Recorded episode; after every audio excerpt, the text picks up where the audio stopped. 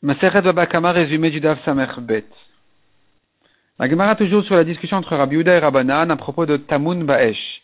Quelque chose qui est caché dans un tas de blé. Et voici qu'est arrivé quelqu'un et l'a brûlé. Est-ce qu'il est chayav ou pas? Donc on avait dit, euh, en principe, c'est une marloquette de Rabbi Uda et Rabbanan, alors que selon Rabbi Uda, il est chayav, même de ce qui était caché dans le tas de blé. Selon Rabbanan, il est pas tour. Mais si était venu le mazik pour brûler directement chez son ami, chez son voisin, il est rentré pour brûler son tas de blé, il serait éventuellement responsable même de ce qui a été caché à l'intérieur, même d'après les chachamim.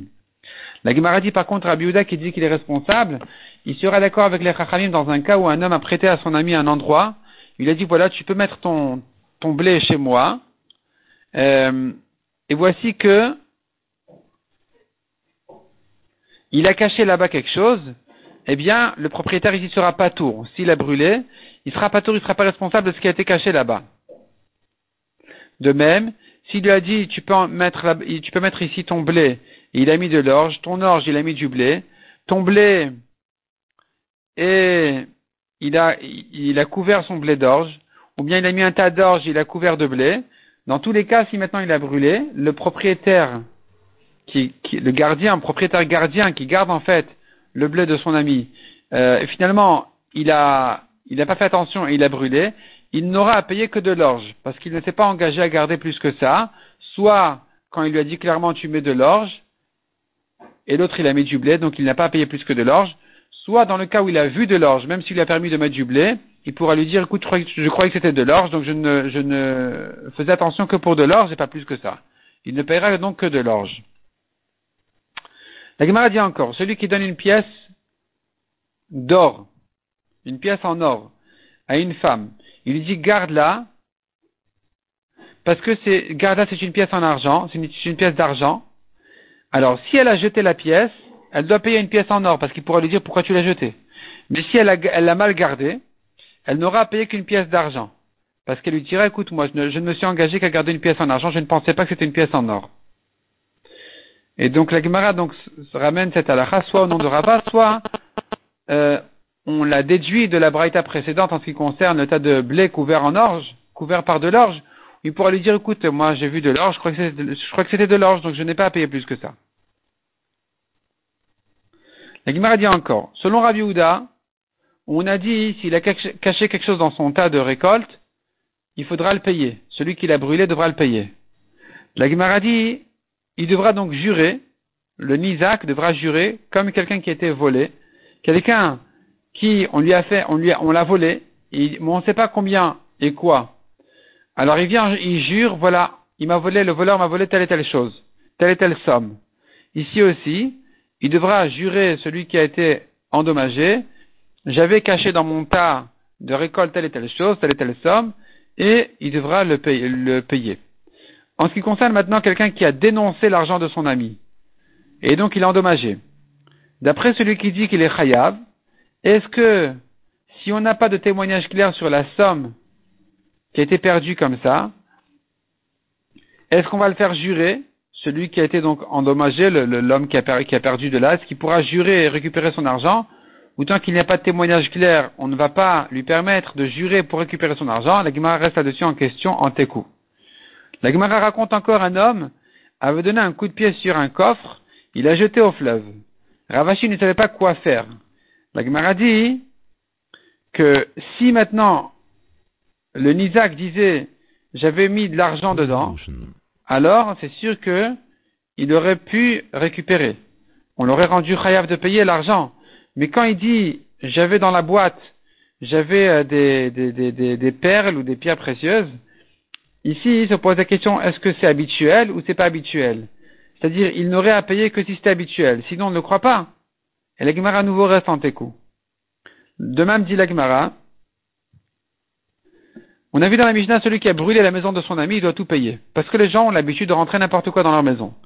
Si maintenant il vient et il dit, dans ma maison, il y avait une coupe en argent, est-ce que on le croit ou on le croit pas? La Gemara dit, si c'est un homme riche, ou un homme de confiance, les gens ils peuvent lui donner à garder leur coupe en argent, alors effectivement, il jure et il prend. Mais s'il n'est pas à ce niveau-là, alors on n'a pas à le croire.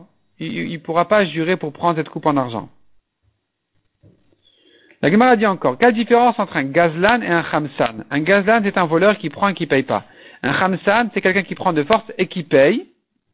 Maintenant, si l'autre, le vendeur, il dit, écoute, bon, ça va, je suis d'accord de vendre, sous pression, il est d'accord, la vente est valable. Mais s'il n'est pas d'accord de vendre même sous pression, alors on appellera cet acheteur, là, on l'appellera un khamsan. Mishnah suivante. Un homme a donné un coup de marteau, il y a une étincelle qui est sortie, qui a endommagé, qui a brûlé, il est chayav. Un chameau chargé de lin est passé dans un rechut arabim, et son lin est rentré dans le magasin, il, il a pris feu avec la bougie de l'épicier, ensuite il a allumé une maison, il a brûlé une maison, le propriétaire du chameau est chayav. Si l'épicier avait sorti sa bougie, c'est lui qui est chayav. Si par contre c'est une bougie de Hanouka, dit Rabbi il est pas tour. Il est pas tour, pourquoi? Parce qu'il a fait sa mitzvah de d'allumer dehors. La Gemara dit, mais attends, je comprends pas. Il avait qu'à allumer sa bougie de Hanouka, très haut, plus haut que le chameau, plus haut que l'homme qui est sur le chameau, de manière à ce que ça ne prenne pas feu Est-ce que c'est la preuve donc que la bougie de Hanouka, a priori, il y a une mitzvah de l'allumer dans les dites parim du sol? La Gemara a pas forcément une preuve de là. Il se peut qu'il puisse l'allumer plus haut que ça, simplement les Chachamim n'ont pas voulu le fatiguer à faire cette mitzvah-là à tellement haut. Donc, ils lui ont permis d'allumer, même si quelque part c'était un peu risqué. Et donc, ils lui ont permis de, laisser la bougie, même à la hauteur du chameau, ou plus ou moins, plus haut, plus bas, et donc il n'en est pas responsable. La Gemara cependant, si la bougie de Hanouka est allumée plus haut que 20 amot du Réchut Arabim, c'est pas saoul. C'est saoul parce qu'on ne voit pas, on ne peut pas comme ça publier le miracle, c'est trop, les gens ne, voient, ne font pas attention à ça. Et on commence, Betrat Hashem, le septième Pérec. Ce Pérec-là va traiter la d'un voleur qui doit payer le double. Comme dit la Torah, un voleur en cachette, il paye Tachloumé. Kefel, le double. Si maintenant il a volé un taureau ou un agneau, il a égorgé ou vendu, il payera quatre ou cinq fois plus. Quatre pour l'agneau, cinq pour le taureau. Et donc la Gemara rentre dans ces halachot là, dans les détails de ces halachot. La Mishnah commence par nous dire, alors que le double, on paye pour tout, un voleur devra payer dans tous les cas le double, les quatre ou cinq, il ne paye que pour un taureau ou un agneau. La Mishnah précise encore, celui qui a volé du, voleur ne payera pas le double, de même s'il a égorgé ou vendu derrière le voleur, il n'aura pas à payer quatre et cinq fois plus. La Gemara, de là, traite le problème de quelqu'un, un gardien, qui a juré qu'on lui a volé le gage, qu'on lui a volé ce qu'il devait garder. Et voici que finalement, c'est lui-même le voleur parce qu'il se trouve que c'était chez lui. On le considère comme un voleur qui doit payer le double. Est-ce que si maintenant il a égorgé ou vendu le taureau ou l'agneau, est-ce qu'il devra payer quatre ou cinq fois plus dans ce cas-là, oui ou non? Et la Gemara nous ramène que, selon Rabbi Yochanan, il devra payer quatre ou cinq fois plus, et la Gemara essaye de voir si on, on pourrait lui amener une preuve de la Mishnah, ou bien on n'a pas vraiment de preuve de la Mishnah. La Gemara ensuite ramène des preuves de Psukim, d'où je sais que en ce qui concerne le double, il faut, un voleur paye le double dans tout, dans tout, sauf, euh, pas sauf, dans tout.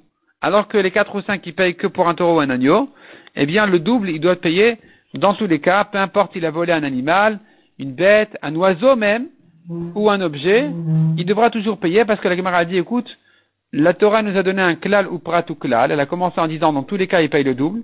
Elle est ensuite rentrée dans les détails, un taureau, un âne, un agneau ou une robe. Et elle est revenue au klal en disant, surtout, il devra payer le double. Et donc, j'apprends tout ce qui ressemble au détail, et tout ce qui ressemble au détail, donc ça va inclure tous les animaux, toutes les bêtes, tous les objets et même tous les oiseaux. Alors que les oiseaux ne ressemblent pas vraiment aux animaux qui sont détaillés dans les psukim, la Gemara dit du fait que la Torah a donné trois exemples, le taureau, l'âne et l'agneau, eh bien, elle, elle, aurait pu dire un ou deux. Du fait qu'elle a ajouté le troisième qui est l'agneau, j'apprends même sur les oiseaux, il devra donc payer le double.